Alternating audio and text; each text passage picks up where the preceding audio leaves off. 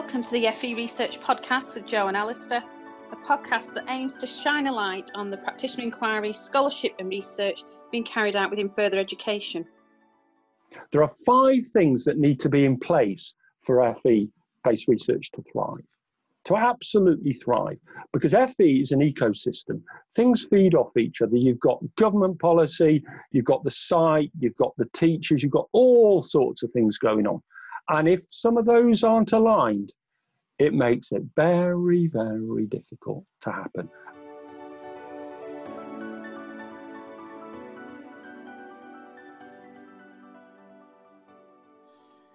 Hello and welcome to the FE Research Podcast. My name is Joe Fletcher Saxon, and uh, my um, other half in podcast world is. It's Alistair Smith. Uh, hello, Joe. How, how are you, Alistair? Not too bad, thank you very much. We're recording this on a very hot day. Are you melting? It's very warm, and I've had to turn the fan off so that we can record and uh, not have the audio in there. So things could get very hot in many ways during this podcast. Right. Well, our um, our special special uh, guest today, we have a doctor in the house, the one and only Dr. David Powell. How are you? I'm all right, but just to be clear, I don't do medical emergencies. I can talk about aspects of educational research, but when they make that announcement on the plane, I don't put my hand up. Is there a doctor on the plane? But if anybody get gets a nasty rash on their pedagogy, you'll be there with the ointment. Indeed, you? indeed, yeah. Applying it liberally, dollops of it. Absolutely. Okay. Well, you know, uh, we're not going to say too much about you. We're going to let you um, okay. uh, tell us all about yourself, but succinctly, David, because people who know you may appreciate that we're going to ask you to be succinct. Um, I'm going to hand over to Alistair actually, and he's going to um, guide you through the first half of the questions today. Okay, well, thanks for joining us, David. So it is. It's a straight over to you, really, with a, to tell us a little bit about yourself and and your role and kind of what you're doing in your field of study as well, if you can, for us. Uh, absolutely fine, and thanks for asking me. It's a delight to tell you about some of my work and give you my perspective on um, FE-based research. So, um, if we'd spoken in March, um, pre-lockdown, then I would have told you I was the director of the Education Training Consortium, which is based at the University of Huddersfield, and it's the largest further education, initial teacher education partnership in the country, with about 20 FE colleges, 700 in-service and pre-service trainees, and a BA Education Professional Development Programme, which your colleague Alistair uh, Gavin Knox did, didn't he? So, um, so I, have been involved in that until quite recently, and part of that work was really um, managing the partnership and particularly supporting the uh, professional development of teacher educators, including developing their ability to undertake research, so M level or doctoral level qualifications, and supporting them to do research projects and things like that. And I, we can talk a bit more about that later. But in April, at the start of April, I stepped down from that role and took a reduced role at the university. And I now work uh, one and a half days a week, uh, help my dad the rest of the time. And if you follow me on Twitter, you'll see my dad tweets. Um, and I've returned to become a senior lecturer in teacher education at the university. And what that involves basically is I train the university based teachers how to teach. I teach um, a module on action research at M level. So I support uh, teachers and trainers and people working in earlier settings how to do research proposals. I supervise at the moment, I'm supervising a couple of doctoral students who are FE based and they're doing some classroom based research, which you might want to talk about a bit later and I also supervise M level students to do research in, in, in FE. And alongside that, I'm part of the Association of Teacher Education in Europe. I'm on their administrative council and I'm co chair of the Professional Development in Teacher Education Research and Development Community. And that work gets me involved in going around talking this country uh, and also overseas to people about research and, um, in fact this about probably eight months ago, I was in Seville, in Spain, talking to the deans and directors of education there about teacher development and career trajectories. So that's a little bit of a summary. And I gave you my previous life because that informs some of the uh, the answers I tend to give. That's my history, really. Yeah, no, that's great. Well, obviously, you've had uh, huge involvement with um, practitioner research at, at mm-hmm. various levels of study. So I think one of the really interesting questions we'd like to ask you about is um, if you've seen any kind of powerful impact impacts of practitioner research taking place, um, and if there are any kind of particular topics or themes that are very kind of popular or, or emerge at, at various times. Well, I think those two interesting questions, and let's try and uncouple them, shall we? Okay. Talking about powerful and impactful, and and I'm just reading at the moment, or just finished reading Laura Spinney's Pale Rider book, and and what the point that is made in that really is, it's difficult to judge at the time whether something is impactful or powerful. It's often very difficult. History judges it, and we need to judge it from a distance. So something that seems to work quickly, is it still working in two, three, five years' time? Or is it a quick fix? What we might call, I say we, I would call, and I'm using my colleague James Avis's work here, answerism, where somebody quickly solves a problem, but actually it solves it for a short period of time. And instead of it being a really fundamental change, a shift, a rebuilding of something, over time, actually, they have to go back and repair it and change it again. So I'm being cautious. I can talk about some examples from OTLA in, in a minute, um, you know, around that. Um, but I'll then come on and talk about, you know, what type of research do I think is important. I'm only really interested in classroom-based research i.e., what goes on in the classroom. Hmm. I'm very, I'm not really interested in people telling me about what they do in the classroom. I'm interested in what happens in the classroom.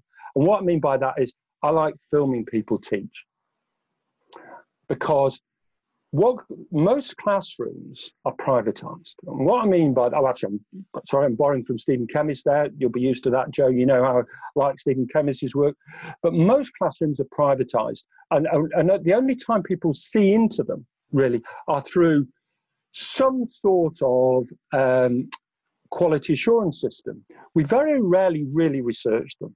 And my doctorate used a technique called stimulated recall interview, where what happened is I filmed some teacher educators teaching, and then we sat down and watched the film of the class. And rather than me go through and say, oh, you seem to be doing this and that, I said to them, I'd like you to stop the film in three or four places and tell me about what you've been doing.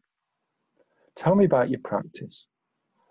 Help me see into your pedagogical decision making, because that's what I'm interested in. Why people do what they do and how they do what they do. It's, you know, good teachers, Paul Haggard talks about this seamless know how of, the, of great teachers. And actually, what we know is that quite a lot of teaching is tacit. You know, it's unsaid. And when you ask somebody to explain it, they find that quite difficult. And they find it difficult because it's complex. And, and Frank Coffield talks about teaching, learning, being elusive. So I'm interested in, you know, uh, researchers in the classroom, uh, really. So let's come back to some examples of maybe on the OTLA project. And I'd like to talk more about that because I think that the OTLA project has bit, a bit of a curate's egg, really. Mm-hmm. So I, I was an evaluator for the OTLA project up in the northeastern Cumbria, and I was working as part of a team there. Great, great team. Sounds like Donald Donald Trump, doesn't it? Great team. But I was working with Claire Collins, Jean McNiff, Andy Convery, David Prin, and others, Di Thurston, and others. And, you know, some of the best work there, I remember Catherine McPartland did some work on learning support and the work of learning support tutors, and, and they tried to get inside some of the classroom practice. They didn't film it, but they tried to get inside some of it. And that was particularly powerful. Vicky Butterby, who uh, works with Claire now, she was doing some work around equality and diversity. And some of those pieces were written up actually into uh, some journal articles for the Teaching and Lifelong Learning Journal that um, HUD set, um, which is part of my director's role, um, they published. And uh, um, But I would say that actually some of that OTLA, OTLA work wasn't particularly good in my opinion. I'm happy to tell you why if you want to talk about that. Because I think one of the key things for us to learn when we're doing research is learn from doing research. There is, a, we want to say what's good, but actually, often the best researchers are people who learn from what they didn't do well and then have another go. And I think there are some important messages there that we should be spending more time talking about. Things didn't, didn't go so well, the messiness of research and what we can learn from that in terms of how we can support FE-based research. That's a very long answer, but it's comprehensive, I hope. Yeah, so actually there, there, there's an impact in there, isn't there, in that good research kind of goes back and readdresses and looks at and isn't quite so messy. So in essence, the impact well, could be back into the research itself. I think, I think to be straight with you, Alistair, good research may be messy. In fact, most teaching, learning, and assessment is messy. Frank Coffield talks about that in his Beyond Bulimic Learning. So, when I would argue that good research negotiates or navigates the mess, of the human and contextual messiness of the site. So, you know, be careful. There is a danger here that we tidy up research. Michael Eraut wrote, neat and tidy accounts of research are deceptive. So when I'm marking work, I look for what's gone well and not as well. If somebody tells me there's not a problem in their research, I immediately have a have a concern because they've tidied. It's almost like they've swept it under the carpet. And so, how can I believe the rest of their account? Because they're not telling me. You know, most of my supervision experience is helping students work through the messiness. Sorry, but this mess is, is a piece I've written about, and it's you know it's an important part of research. And researchers need to understand how it works and how to navigate it. Yeah, that that makes quite a lot of sense actually, and um, not not too dissimilar from some classroom experiences as well that that I've experienced over my time teaching. You know that that's um, on reflection, it's that turning the the mirror back, like you just said. I, am thinking as you're talking. It's great. Um, so while you're kind of overseeing a lot of these researches, are, are you finding any particular topics and themes emerging um, on a regular basis? Uh, is it mostly about this answerism initially, or? Well, it, it varies. It varies. Depend. I think the, the the thing is the thing that shapes people's research is the amount of time they have to do it, Alistair. You know, so when you ask that question, if I'm doing it as part of a coursework on a PGCE program, then probably I'm going to go for something that's neat and tidy, quick and easy to do because actually I've got to get 20, 40 credits in a very narrow piece of time. I don't want to go too badly wrong. Because if it goes badly wrong, maybe I won't get a good mark and don't get a good mark. Do you see how where I'm talking about? Yeah. So it, it, it, becomes rather technical rather than critical. Okay, answerism is technical research. Okay, that's James James Avis's work. Answer it, you know, and quite often I'll say the other thing is there is a danger that we only do what I would call as management sanctioned research. Joe might remember we, we, Sam Jones and I ran a workshop at the FE Reimagine a couple of years ago. There's a lot of discussion about brave research and, and people doing brave research. And one of the things that somebody mentioned during the day, and we wrote up about this in our piece, and in fact I've written more about it in another piece, is that you know quite often it's quite difficult to do what I would call the really important research because sometimes people won't allow you to do it because they don't want you to do it because it's going to raise difficult questions about what's going on. Do you know what I mean? Yeah, that that makes a, a lot of sense as well, and, and you know, also from what I've seen in experience as well. Yeah. Yeah. I mean, what the danger is that our research is sanitized. It's sanitized by those people who approve it it's sanitized by those who fund it. I mean, I've got a lot of educational freedom. I work at a university. I've got freedom of speech. And, and, unless I'm going to do something that's highly risky, I pretty well can get away with most things. Okay? As long as I meet the requirements of the ethical committee at the university. I've researched in prisons. I've been in a prison. Very interesting experience. I went in with Claire Collins we did some research there with Jane Wilkinson, one of Stephen Kemmis's team. She helped us research practices in prisons. Now, we were trying to raise the big questions that Kemmis would say. You know, you know, Kemmis would talk about our research shouldn't be so much about solving problems; it should be making history, making changes for the better in the world. And I think you know that's the thing to navigate. And and we're getting into that area about you know what what goes on. You know, in a sense. So I'd see some people are. In fact, I remember a piece I supervised, BA Educational Professional Development teacher I supervised a year three student a few years ago. Very impressive piece of work, done in quite a narrow piece of time, but was really trying to develop student autonomy. You know, mm-hmm. from the highly needy, can you can you tell me what to do, David? Can you you know, do you know what I mean? To trying to create that learner autonomy so they were better at managing their own time in that transition from a very highly regulated school environment to an FE environment where almost they, you know they are inebriated on the freedom of the timetable. Yeah. And it was a really it was a fine piece of work. I gave it a first. And you know, I don't mind saying I get a nosebleed giving anything over 70. I get but do you know why? Go on.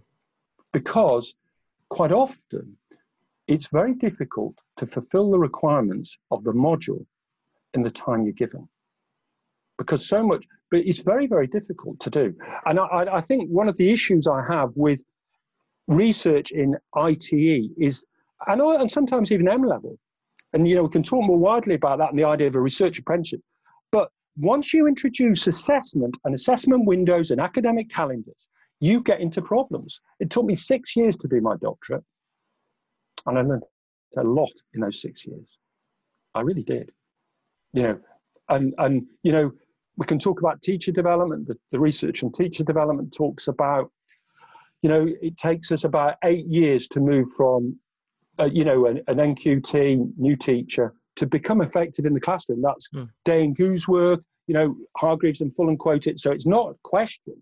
It takes eight years to become effective in the classroom, and we generally stay effective until after about 23 years in the classroom. And I would argue that t- research is the same. Too much of it is constrained. It's constrained. It's constrained by funding, it's constrained by time. And so it's very, very difficult to do well, to do really well, because it's complex. All right? And it's holding together all those different elements good research, sorry, good literature review, good research questions, well chosen methodology, appropriate data collection methods, clear account of data collection, clear account of analysis and validation, drawing strong findings and conclusion. That's like a triple album.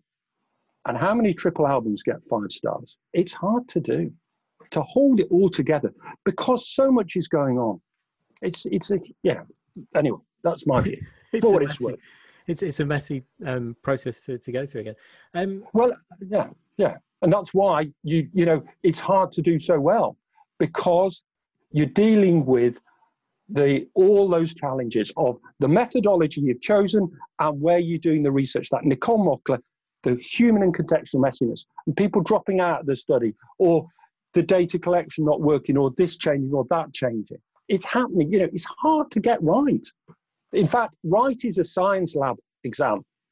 We're talking about classrooms, colleges, FE sector. It's hard. Yeah, and and you're right. You know, it's not a science. It's um, it's more of an art. And I think that leads us on to the question of how do you think practitioners can be supported in the workplace to do their practitioner research? Because if in order for it to be effective and, and work around the constraints and all those other hmm. things. Obviously, there's there's going to be um, some things that can go in there to support, even if it's not entirely perfect. Well, I would say there's a lot to create the conditions for FE-based research to thrive. And you know, my father worked in FE from 64 to 94, and I worked in the 86 onwards. And I, I mean, I, am still working. I'm supervising people now, so I've worked in the sector for a long time, and I'm passionate about it. Okay. You know, I've already mentioned that human and contextual messiness, which shapes the research a lot and what happens. And I think that, I don't know whether you or Joe have seen that film, I Am Legend, um, yeah. you know, with Will Smith in it. It terrified me. And what happened there was, you know, we came up with, they came up with a quick cure for a, a nasty disease, which created a virus which killed lots of people and then they turned into mutants. And I think that you might say, well, this is a you know terrible example, but the danger is of the unintended consequences of our actions. So for me, there are five things that need to be in place for FE-based research to thrive, to absolutely thrive, because FE is an ecosystem. Things feed off each other. You've got government policy, you've got the site, you've got the teachers, you've got all sorts of things going on. And if some of those aren't aligned, it makes it very, very difficult to happen. And you mm-hmm. get into, I mean, I used a metaphor in one of my pieces where I talk about surfing the waves of messiness. And the thing is, if you don't get all the support, those waves get bigger and bigger. And when you get thrown off, it gets a bigger drop. So, what are they? I'll talk about each of them quickly. Uh, first one's funding. Second one's research culture at a national and local levels, and I'll fill in these gaps in a minute. Research apprenticeships. Jean Murray introduced me to that idea. A staff disposition to be a researcher. It's not everybody's cup of tea. And that all types of FE providers are involved. So let's go back and look at those in a bit more detail and try to, to give you a, a, a better feel for what I mean. Um, I don't know if you were at uh, research, uh, Reimagine uh, FE um, in 2018. Frank Coffield did the keynote. One of the things he said, FE gets a bucket load of cash. I'm probably less next year, but then, uh, you know, if, if you read FE Week this week, but, you know, bucket load of cash. Where does it spend its money? Could it not allocate some of that for research? Okay, and I mean, I I lead this very privileged life at the university, or so I have until recently, where I had time to research. I used to get one day per week as a full-time member of staff to research. Now, be assured, you know, it's not easy. In fact, and it might astonish you this, but I had worked harder in HE than I did when I was in FE. And the reason for that is because of the pressure to be, produce my research. Unlike people in FE, you know, I have to publish, otherwise I lose my job. Okay. Whereas in FE, people at the moment are doing it because they're passionate about it, but it's not a, it's not a, a not doesn't their job doesn't depend on it. So I think you know, people need time and they need a decent amount of time to do it because it's not easy to do. And I think that the ETF needs to reimagine how they support it and how they challenge what I would call the damaging practice conditions that exist within the sector. Things like funding, you know, I mean, the ETF is sort of it's it's in a difficult position because it gets money from the DFE. So how do you go and tell the people who pay you that they need to sort out the conditions in the sector? You've got to be pretty brave to do that, you know. But I think it has a duty to do that. It has a duty to support the staff, many of whom are paying membership to SET, to stand up and say, you know, you want us to do this, you need to do this. And the AOC can't do it on their own. The whole sector needs to be united. So funding's first. Second, research culture at national and local levels. So the ETF have to create this national culture by their own staff modelling being research active. There's no point in the ETF leading research in the sector unless their key people are not researching themselves. Otherwise, it's you do it, but we're not. They have to do it. Okay, all of them have to do it. You know, when uh, at the university, we're all research active. We're role models to each other. I'll talk a bit more about that in a minute.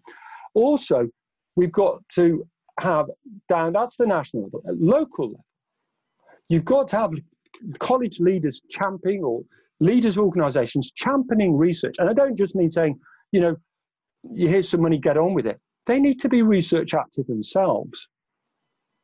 You can't have a research culture without leaders being research active. Okay.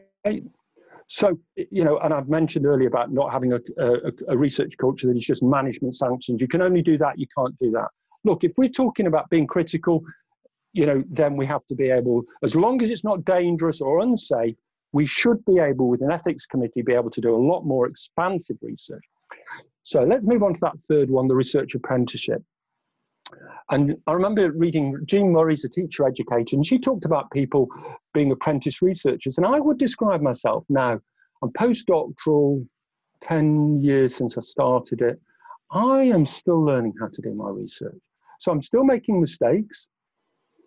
And what I would say is, you know, I've learned a tremendous amount from hanging out with people like Robin Simmons and Kevin Orr, being able to go to conferences um, I remember going to a conference in Norway, and you might say, well, you know, how can that happen in FE? Well, that's for us to discuss. But I went on my own, you know, um, I knew I need I knew I needed to go. It was an action research conference. If I was going to learn how to do action research properly, I needed to go because it was an action research conference. And I I went there, and Stephen Kemmis and Wilf Carr were there, and it was part of my becoming, uh, part of the way in which I acquired that concept of Bildung, that know-how as a practitioner researcher. You know, um, Alan Bennett talks in Untold Stories, he talks about the grammar school boys who are taught how to think. And I've been taught through a research apprenticeship in Huddersfield how to think as a researcher, and yet I've still got more work to do. You know, my, doing my .ed It was a disciplined exercise in reading, thinking, doing, and hard work as a researcher. And quickly, the final two staff disposition is not everybody's cup of tea. They don't all want to do it. But I do think we have to say, well, why not? Okay. I think it, for me, you know, if you're serious about your, your teaching, then you would want to become a practitioner researcher. And the other thing I think we need to see is a broad range. It doesn't just be FE, it's got to be ACL, offender learning, private training providers, sixth form, public services, the whole sector. OTLA's tried to support this, but my experience is the quality is uneven across the providers. And if you if it's just in FE colleges, then I have concerns because it's not the whole sector doing it; it's just part of it. So it needs to be embedded and thriving. You know, it can't be just one-offs. I mean, I, you know, we might get a chance to talk about the Bedford College group work. That's great, but it's one college. How many others are like it? So there you go. I hope that's helpful. You no. know, so far. That, that's fantastic. That that's um, giving us some really interesting stuff. I can watch Joe as well, and uh, we, we, mentioned that we can see each other while we do this every week. And I'm watching Joe frantically write things down while you're speaking as well, and and and smiling and getting quite excited. So that's good. Um, and I think like the, there's one little question on here that I've got on my my list, um, which is to uh, to ask you for the kind of any key reading that you can recommend. I think Kemmis might uh, um, put in an key appearance reading. Here. Well, how long's the list? I've got give a list. A, give us a give us a top okay, three. Right. Uh, oh, goodness me! How do you? Okay, right. BERA's close to practice report is a must read. 2018 must read. You know, tells you. I would, if we're talking about, uh, I would talk about Kemmis's work, uh, but I'm not going to send you to Changing Practice, Changing Education. I'm going to send you to the Action Research Planner because it covers a lot of what chemistry covers in changing practice, changing education, but it applies it to that piece of work. And the other piece of work, which is hardly known at all, hardly known, is the work that was done, the largest study of FE based practices, the improving learning cultures in FE, which was led by David James, Gert Biesta, and a whole range of others. And I mean, that's just the, the, the start bit. But, you know, there's a bit in Anne Louise Avery on Twitter, she's got a number of characters, one of which is Old Fox, and Old Fox is considered wise.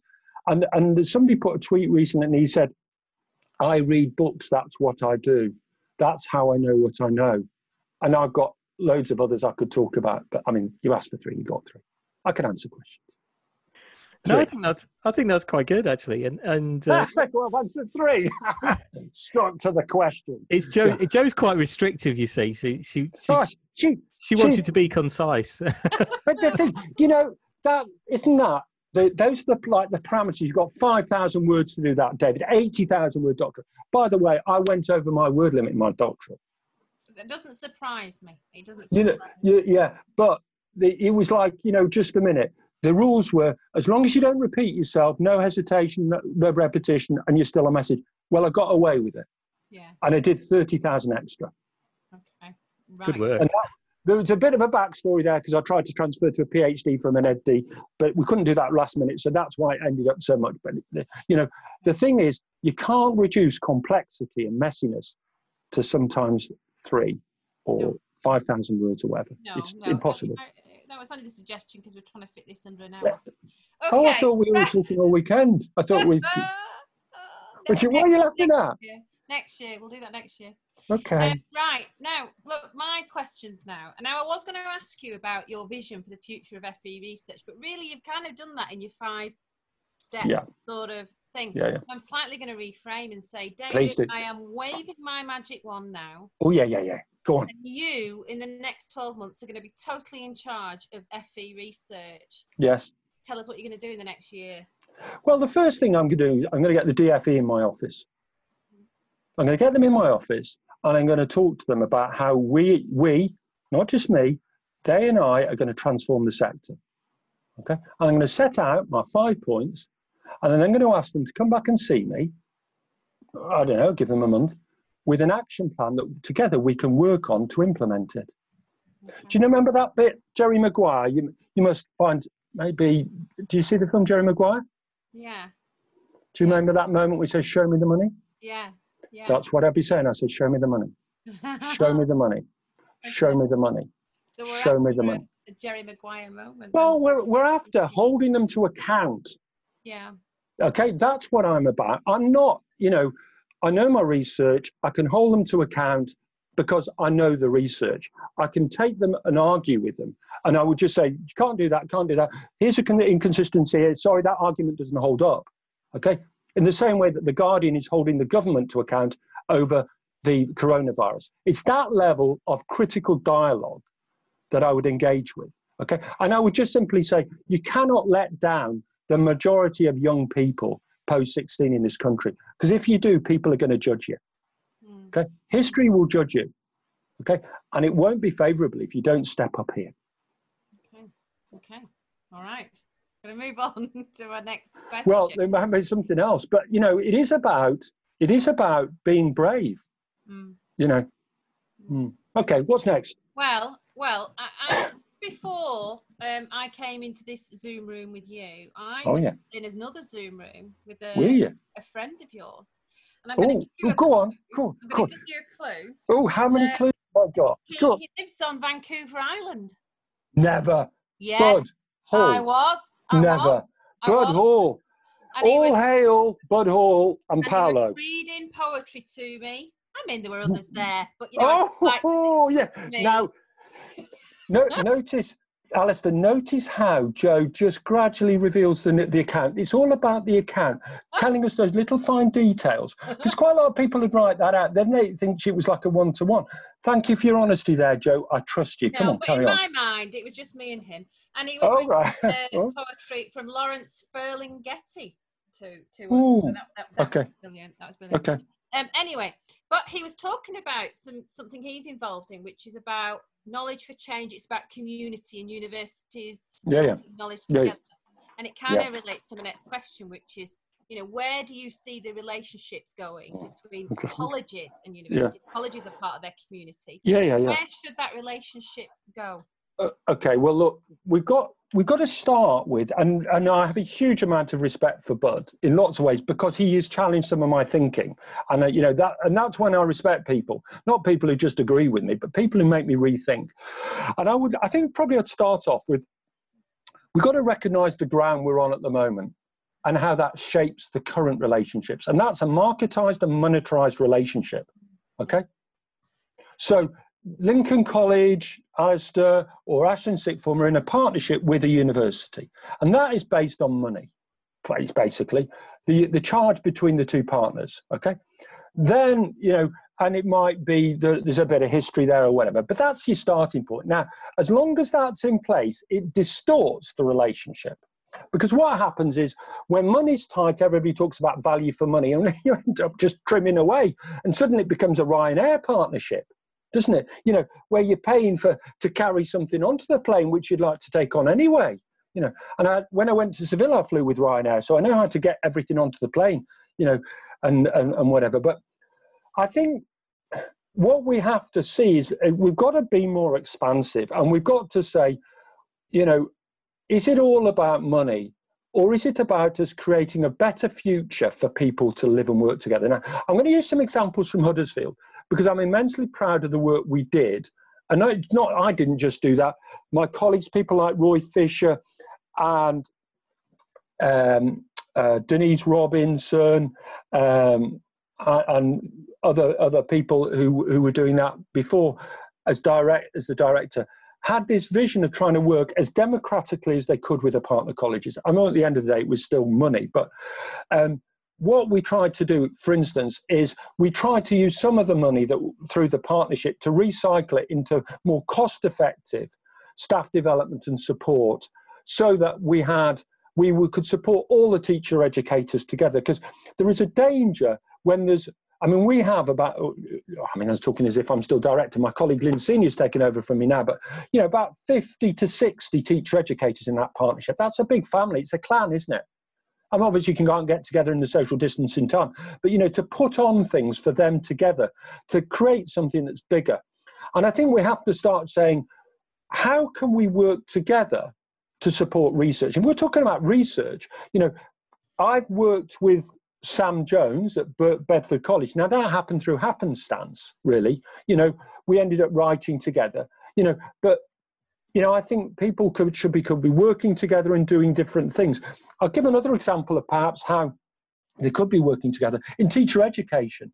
So there's a nice um, idea um, um, from I'm just um, Burstein, professor in residence, and it's an American term. So let's put that to one side. But the idea of professor in residence, basically, Burstein was a teacher educator at a university and worked with their trainee teachers, but they didn't work in the university. They worked in a local college where the professor, the teacher educator, taught the classes. So instead of teaching teacher education classes just in the university, they also saw the teacher educator in the same way that Tom Russell did this at Queen's. Saw Tom Russell teach the physics classes or the sociology classes in situ. So they could see what I would call congruent practice in a setting you know, they could see how Tom or Burstein handled challenging behavior rather than theorizing it. You know, and I would like to see more of that within teacher education or research. Now, um, so I think it is, uh, um, you know, is trying to do that. Universities could support colleges with access to resources. They already do, but you know, access to journals and whatever. You know, when we're talking about public money or students' money, we want to try and get the best value to get it to go as far as possible, don't we? So closer partnerships are important. And I, I mean, it's tricky now. I used to teach tourism years ago, travel and tourism at Stockport College, and when I was teaching there, very on vogue was the idea of hubs and spokes, the idea that you had feeder airlines into the big transatlantic or international flights. And I think we should be looking more about what services or, or, or, practices can be provided by the different elements in the local community and how it can all hang together as a coherent and cohesive um, project of education. Mm. Yeah, I think yeah, absolutely. I agree with all of that. I I, um, I was talking to um, Professor John Diamond. Do you know him? Oh, yeah. um, I think I I don't know if I know him, but I think I've seen him. I think I've seen him on Twitter. Yeah, right. And uh, we were talking about community and university relationship. Yeah. And that that largely actually it's lacking that it's very transactional between well, colleges yeah. and yeah it's money it's all about yeah, money it just and yeah in the rhetoric around it in the um, agreements in the partnership conversations oh, yeah. there's some nod towards it's about the people in the community but. what you're talk, talking about joe i think said was look there's a, there's a lack of congruence between what or between the rhetoric of the document and the actions. So what I said was Wilson, in his trip to the Antarctic in 20, well, 1911 uh, uh, or 12, sorry, you know, with Scott, on Wilson's sledge was a flag, and that flag had res non verba, which means, as I said, Boris Johnson could translate that for us things, not words. What people say is one thing, what, how they live out those languages is another. Okay, all right, and we you know, as far as I'm concerned, we can start tearing up documents. It's what we do that matters. Mm-hmm. And there's too little of that congruence, okay, in this world. And it makes me, as my niece would say, mad, Uncle David. It makes me mad. It makes me mad, and that's why I often call it out. Now, you could have referred to the suffragettes then, deeds, not words. Well, I would absolutely, and thank you for correcting me. And if our artist Barbie had been with us, I imagine she would have corrected me too she she would have said that too absolutely. Yeah but um, it's the same thing isn't it? yeah. It's the same thing. And from the same time joe from the yeah. same period of time. Yes i think the, probably the women said it first. But anyway. Of course. We're not arguing with that are we alistair? I wouldn't dare. No. keep your head down mate. Keep no. your head down. Okay so my next question.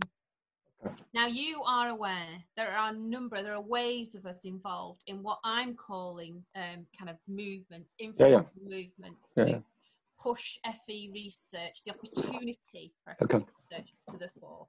Um, this podcast being one. Yeah, yeah. Um, there are things yeah. like BrewEd FE, yeah, yeah, yeah. Uh, research meets, things, other kind of meets that have got different titles, etc.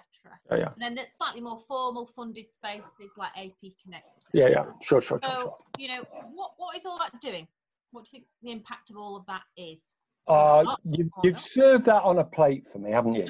Absolutely, because I read the Pale Rider chapter. You see, the and, and, and it comes back to what I said earlier. Impact you can only judge in at a distance. Mm. Okay. Now, what you're asking, looking for, is a quick answer. So here's what I'm going to say in response to each of them, and hopefully, and diplomatically, get us to think about that. So you and and, and the, the the the bit in Pale Rider, it's worth listening to for a moment. This because it's a great read, by the way. I'd strongly recommend that at the end of the second, sorry, the First World War, Mole, who was, I think, he's a photographer, he got the troops organised, huge numbers of troops to create images, and he would stand on a tower and he looked and he directed people into space into these spaces. So but he could only you could only see the big picture at a distance. You can't see it up close. Everybody's involved with it will tell you how wonderful it is. Of course they will. So here's the things to think about. It's very difficult to know. And the questions i've got really is what's the participation like? I think it's probably grown. I see a lot of activity. Though is it the same people. And are you measuring your reach how do you know about your econ? And what have been your outputs? In in the stuff at the university, people say, "What your outputs, David? So what?" You know, and how? And the other question I think we've got to ask ourselves: How sustainable is the model? You know, because at the moment I get a sense of it's a lot of it's done through volunteerism. And volunteerism, Frank Coffield, I remember saying it in Huddersfield in 2007, is dead. Mm. And what he meant by that is that people haven't got the time to sustain things. They need to be paid to do it, you know, which is why HE and FE partnerships are monetized. So let's move on to some other stuff then. Talk about AP Connect. Well, I hear great things of it. Great idea, enthusiastically led. You follow the Twitter stuff, you think you would think it's the holy grail. You really would. Well, the question I have is okay, to what extent is it sustainable and transformative in the long run? The long run, because it's only the long run that matters really. You can do these short term solutions, but if we don't change the world in the long run, then what have we done? And I would argue, okay, using Stephen Kemmis, of course, that the practice architectures at each site and, and you know and government funding will determine the success of the AP model. So you can spend a day with Josh Kang and uh, Lou Mycroft and that team, have a great day, and then you go back to college and it's suffocated and it's suffocated by the leadership practices or the other aspects of the site, the practice of the site, because it doesn't allow it to grow. Okay, it doesn't sustain it. You know, and you know, the question is, we'll be reading about it in 20 years' time as a critical evaluation. You know, and I, there's, I don't know how much you know about the idea of policy learning and policy memory, but we've had APs before. Mm-hmm. In 2002, we had them at Calderdale College. I know because I was involved in managing them. Okay, and they've largely disappeared now. And they were a victim of funding cuts or staff moving into HE and not being replaced. And I can tell you exclusively for FE Research Podcast that AAB was an AP, advanced practitioner at Calderdale College, and she was a very good advanced practitioner. Mm. But she moved into HE. Yeah. Because she wasn't paid enough. There's a difference between the role of an advanced practitioner, which incidentally they don't exist in six one colleges. That's just so you know, yeah, exactly. But not everybody is called that on that program. They they but they still yeah but, that, you know. yeah. I, I I think I, I, mean, I really, I'm, I am wedded, as you know, Joe, to the idea of practice architectures. And the idea is very simple, okay? That the practices of the project at a site, AP, teaching, whatever you want to say, is shaped by the practice arrangements. And if the, the, the environment is hostile, in lots of ways, you know, funding's insufficient, restructuring, whatever. How can that thrive? Hmm. I think I think they're thriving in, in adversity, though.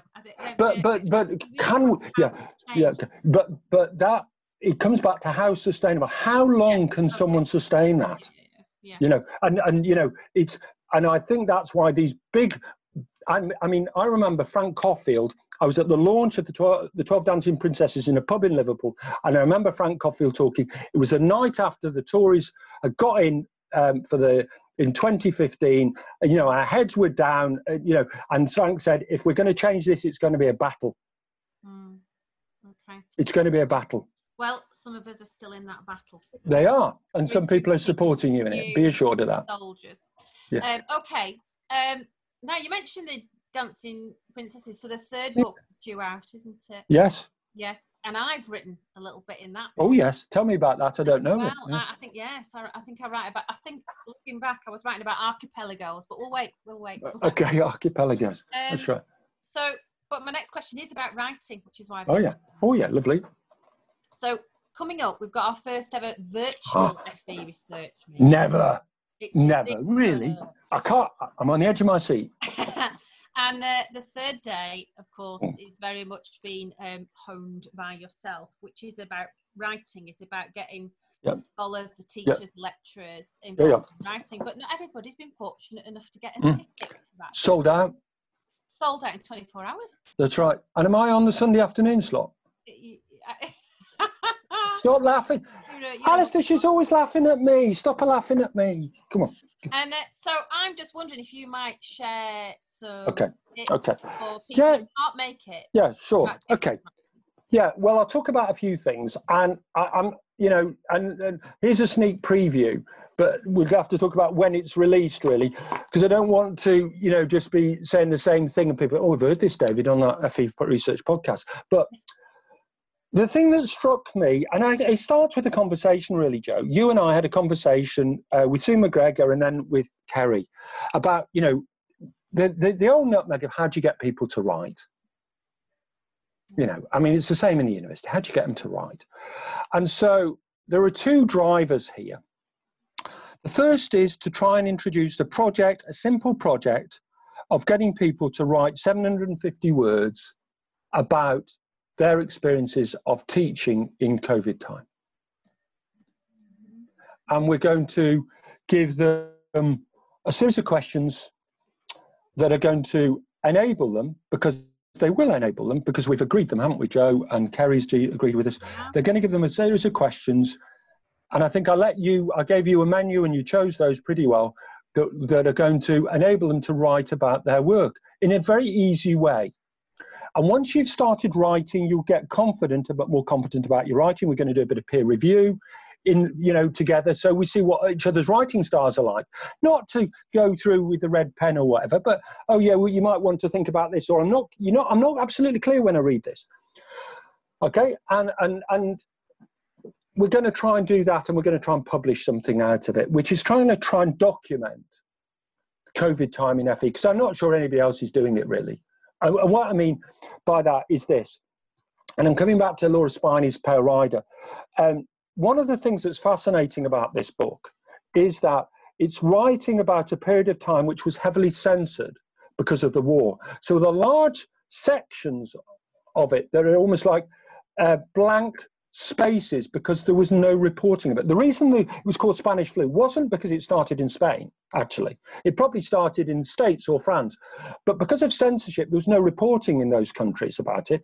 But the only place in Europe pretty well that wasn't censored was Spain. So they reported the cases of what they call the Naples soldier, okay?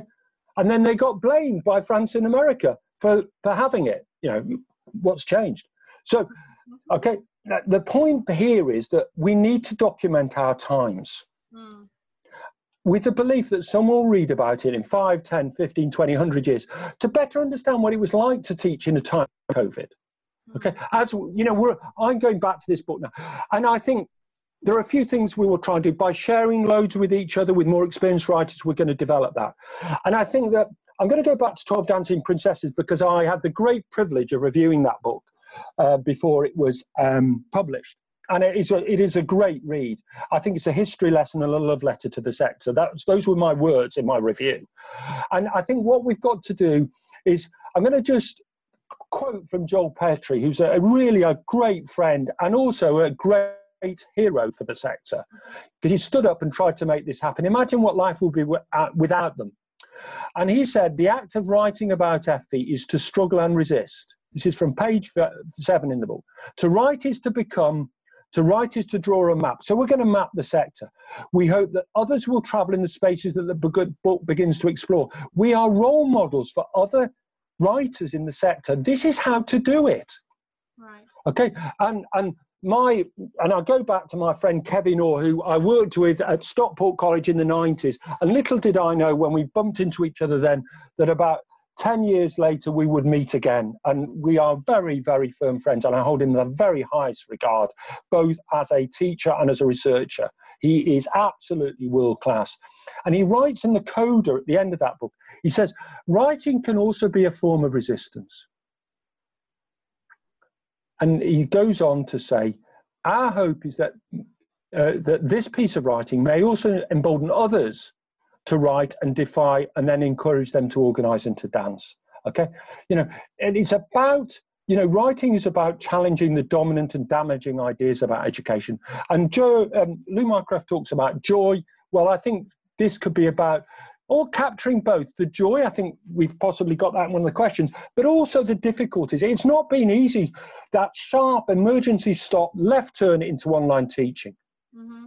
and it has to be documented because otherwise Somebody else will claim the narrative that it's been easy peasy lemon squeezy, as my colleague James Davies would say, and then everybody lives happily ever after. Mm. Well, it hasn't been, okay? No. And it's got to be documented. Mm. Thank you very much. Um, I think we'll just move on to our final. final we'll move on. move on. We move on uh, to our final question, really now. Okay. Uh, which is really just an open one, an open forum, which is your final key message, really. Okay, well, I'm going to. Do you know, you, Alice, did, and I'm just going to turn a slight aside to you, mate.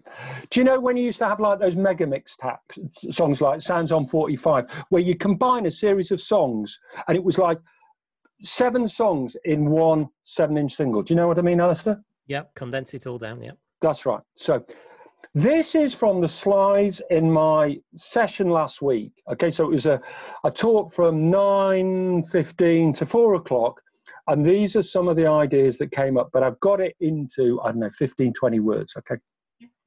And do you remember, Joe, that I was writing a piece about brave research? Yes, yes. That's going to come out. We're in the final editing of that chapter now, um, and you're going to hear a reference to it. So and I think let's just preface this because uh, everything I say is based on what I already know. So you need to understand this. And that what I'm about to say, my message is this. You know, go back, back to Frank. If we want to change the world, it's going to be a, a struggle. But we're not saying go out on a limb, expose yourself, and get cut off. Absolutely not. Hmm. No, join others. Let's do this together. Let's be solid. I remember, here's another political message for you. Back in the 90s, there were some big battles over union conditions, okay? And the, uh, the old Silver Book, and some of you might hear about it, I don't know if you were ever on it, but I was on Silver Book conditions, which were fought for by people like my father, okay? And we fought, you know, and in 1995, when Roger Ward and people like the FEFC um, uh, tried to basically hooliganize, marketize, exploit the sector. They tried to trash our conditions.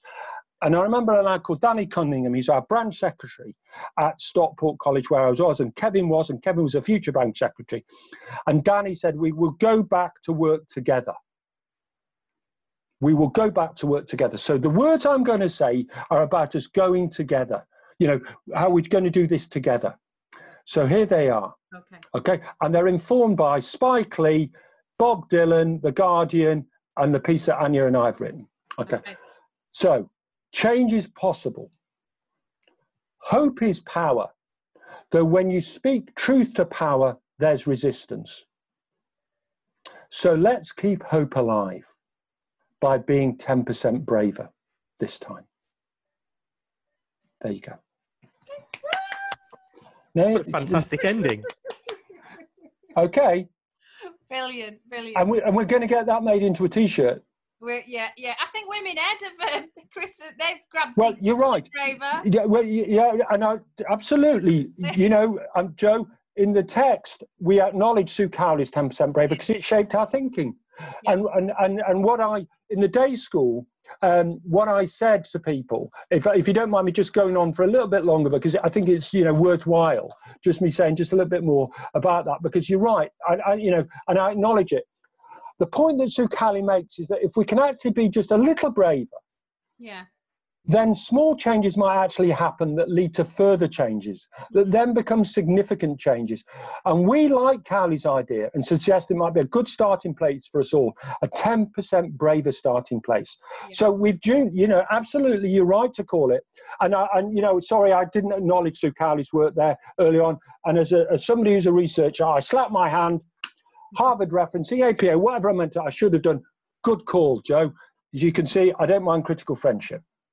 How's that? Okay, right. Well, look, thank you so much uh, for your time, your passion, your energy, um, everything today, Dave. Is that all right? Yeah, we're going to say goodbye now. Are you? Um, Have I got to go home and do my dad's go, tea? You go and get your daddy's treat. That's what you've got to go and. Ha- yeah, he postponed it. He's postponed yeah. it till later. Okay. Delayed gratification. Thank you very much.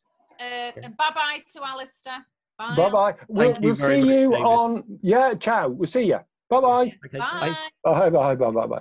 You've been listening to the FE Research Podcast. You can follow the conversations on Twitter using the hashtag FE Research Podcast. Thanks for listening, and hopefully you can join us again soon.